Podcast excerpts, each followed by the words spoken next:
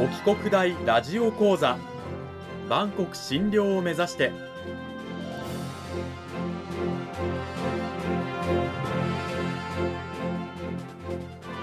番組タイトルにある万国診療とは世界の架け橋を意味する言葉です。この番組はアジアの十字路に位置するここ沖縄にある沖縄国際大学で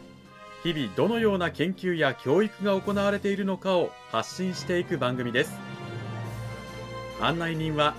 ラジオ沖縄アナウンサー小橋川響が務めます。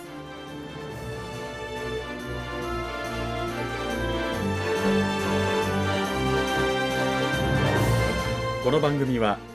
沖縄国際大学の提供でお送りします。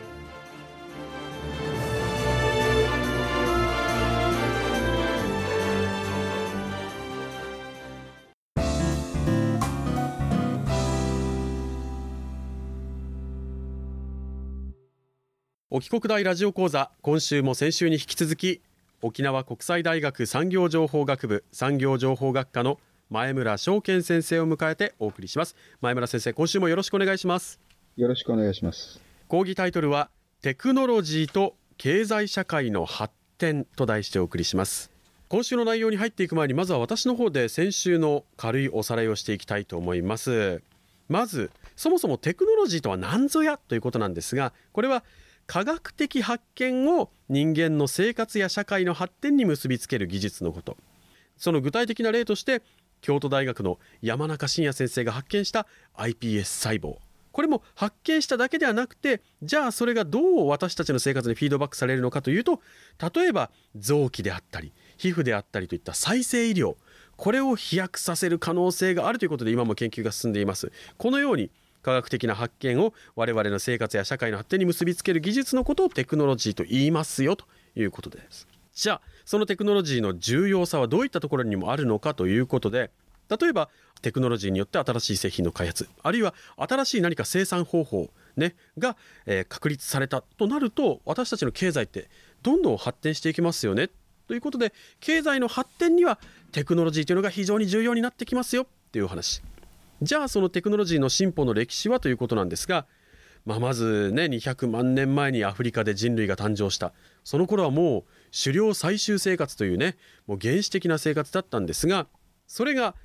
およそ1万年前に農耕時代つまり自分たちで植物を育て生産するという技術テクノロジーが生まれた。さらに時は進んで18世紀半ば第一次産業革命、まあ、石炭を燃やしてその蒸気で機械を動かして、まあ、大量生産なんかをする時代がやってきた。さらに時が進んで20世紀前半ここで第二次産業革命が起こり家電とか自動車、ま、重工業が発達。で1900年代後半20世紀後半には第三次産業革命ということで我々が今当たり前に使っているコンピューターやインターネットというものがですね生まれ普及発展していく中でさあ次の第4次産業革命がこれから来る21世紀前半から半ばにかけて来るんじゃないかと言われています。その第4次産業革命で注目されているテクノロジーというのがまず AI 人工知能ですね。そしてロボット、まあ、AI が人間でいう脳ならばロボットは肉体にあたるということで。そしてナノテクノロジー。さらにはバイオテクノロジー。これら4つが第4次産業革命で注目されておりますよということまで先週お話を伺いました。さあそれを踏まえて前村先生今週はどんなお話聞かせていただけるんでしょうか？はい。今週はですねこのテクノロジーの発展に私たちの経済社会にどのような影響を及ぼすのかあるいはまあその変化に対して私たちがまあどういうことが求められているのかとかですね、うんまあ、特に職業のあの、まあ、変化とかもありますので、まあ、そういう点からちょっと考えてみたいと思います。なるほど。今第4次産業革命に向けてね AI ロボットナノテクノロジーバイオテクノロジーなどの技術これらの技術が爆発的に発展することで私たちの社会にはどういった影響が出てくるんでしょうか？はい。先週18世紀ですね、産業革命でまあ人間のあの社会の生産能力が爆発的に高まったということをお話ししましたけど、うん、この21世紀前半から中盤にかけてですね、第4次産業革命によって AI やロボットですね、あるいはバイオテクノロジー、ナノテクノロジー、こういったですね、テクノロジーの発展によって、私たちの社会の生産力がですね、飛躍的に高まる可能性があります。うん、エネルギーの問題とか、食料の問題、あるいは水の問題なんかも上がってきてますけど、まあそういった問題をテクノロジーで解決していく。あるいは、まあ今、あの、コロナウイルスですね。そういう感染症、まあ爆発的に広まってますけど、そういうのもですね、テクノロジーで解決していく、あるいは人間の、まあ、この医療の分野ですね、生かしていけるというふうなメリットがあります。なるほど。メリットはそういった良い点、まあ、話していただきましたが、じゃあデメリットっていうのはどういったものがあるんでしょうか？はい。18世紀の場合もですね、機械が人間の仕事を奪ったっていうことで、機械打ち壊しですね、ラッダイト運動とか言われてますけど、そういうのが起こったんですけれど、このテクノロジーによってはいろいろあのですね、経済社会に変化を及ぼすということで、まあ、まずはあの、この意識ですね、私たちの意識とか社会の仕組みが、まあ、加速化しているテクノロジーの進歩についていけるのかどうかですね。なるほど。その他にもデメリットってあったりするんですか？あと、まあ、このテクノロジーを悪用してですね、いろいろ犯罪やテロですね。今、今でもまあいろいろ あの、ネット上でのいろんな詐欺とかですね、あるいはサイバー攻撃とかですね、電磁磁波を流して、その国のいろんなネットワークを破壊してですね、えー、いくというふうな、まあ、戦争にも応用される可能性も十分にありますので、そういうデメリットもあるということです。さあ、はい、前村先生、そうした中でですね、これから求められていくこと、求められることにはどういったものがあるんでしょうか？はい。こういうテクノロジーが発展進歩してくると、当然ながらも社会経済ですね、大きな変化がありますよっていうことですね。え人間も社会も自然もですね、常同じっていうことはなくて、やっぱりあの変化していくっていうふうなことをですね、やっぱりあの理解することだと思います。じゃあやっぱり大事なのは我々それに適応する能力をね、持つことですよね。はい、例えば大学でですね、学び方を学ぶということでもいいかと思います。うん、ね、これから自分が何をやりたいかとかですね、そういうことを考える。そして、そのためにはどういうことをしたらいいのか。情報を収集して、それを選択して、分析して、そして、まあ、実行する目標ないし、やりたいことを達成するために活かすっていうことなんですけど、あるいは、その過程で失敗したり成功したりするんですけど、それをまた活かしていくですね。自己学習能力を身につけるってことが重要になってくると思います。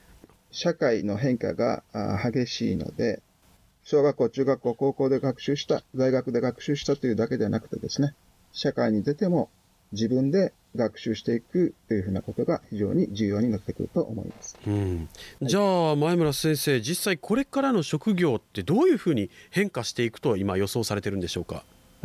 はい。まあ、AI やロボットっていうのは定型的なパターン化された仕事がやはりもうあの人間よりですね、より正確に確実にできるので、やっぱり、まあ、人間ができるような仕事、うん、例えば、まあ、クリエイティビティ、創造性を求められるような仕事ですね。うん、新しい製品を企画したり、研究を行ったり、あるいは小説を書くとか、映画を作るとかですね。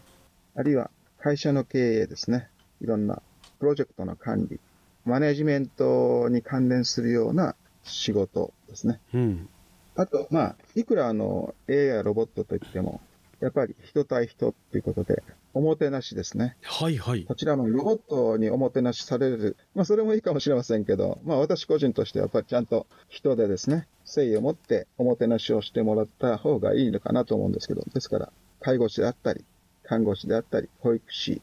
その他インストラクターですね。こちらのホスピタリティ、おもてなしをする仕事っていうのは、まあ、ロボットや機械に奪われにくいんではないかというふうに言われています。なるほど。じゃあ逆にこう消滅していく可能性の高い職業というのはどういったものがあるんでしょうか？はい、えー、ロボットや AI ですね。得意な分野。パターン化された認識とか仕事ですね、うん。まあ、例えば身近で言えばもうスーパーやコンビニのレジの係ですね。こちらの方は、まあ、今現在でも、まあ、あの無人化するっていうのも見られていますけど、まあ、確実にあの無人ということで、レジ、会計が済まされるとかですね。うん。あるいは、レストランのコック、あ料理人も。へえ、はい、受付係。あなるほど。受付係はそうですけどコックもですか？まあそのシェフしかできないその料理人しかできないっていう料理だとその専門的なですねこの技能を生かして残ると思うんですけどうん。あの最近でもいろいろファミリーレストランでですね調理器具ですね。あより美味しいとんかつを揚げたりフライを揚げたりですね。中華料理を作ったりっていう風な調理器具もできていてですね、うん。まあ、普通のあのコックさんにとって代わられるというようなですね、えことが、まあ、十分あり得ます。なるほど、はいまあ、第4次産業革命に向けて大きな変化が起こると予想されるこれからの時代に求められること改めて教えてください。はい今まあ職業変化ですねそういうのも話しましたけどまあ全てが置き換わるということではなくてですね、うん、やっぱり人間がやった方が望ましい仕事っていうのもですね、また生まれてくるんじゃないかというふうに言われてますので、まあそういう意味で、まあさっきの繰り返しになりますけど、自分でですね、いろいろ学ぶ能力を身につけていく。あるいはいろんな変化に対応するために自分の価値の尺度を持っておくとかですね。それが若い人たちですね、特に重要になってくるんじゃないかというふうに考えています。2週にわたって沖縄国際大学産業情報学部産業情報学科の前村翔健先生にお話を伺いました。前村先生どうもありがとうございました。はいどうもありがとうございました。さて前村先生あの2週にわたってねテクノロジーに関するお話を聞かせていただきましたけれども先生のもとで学んでいる学生たちはどういった研究をしているんでしょうか？はい。私の専門がですね経済と財政ということでですね、うん、特に沖縄県の経済を発展させるためにはというようなことでいろいろテーマを考えて学生の皆さんにですね論文を書いたりしてもらってるんですけどまあ、例えば観光産業の発展のために情報技術をどう生かすかとかですね、うん、農業、漁業の発展のためにこの技術をどう生かすかとかですね。で、まあ最近で言えばあの、電子マネーとかですね、うん、それが社会や個人に及ぼす影響とかですね、そういったテーマで論文を書いたり研究を進めていったりする、まあ、学生がおります。そういうテクノロジー、まあ、技術をはじめとして、それを生かして、まあ、特にまあ沖縄県の経済であったり、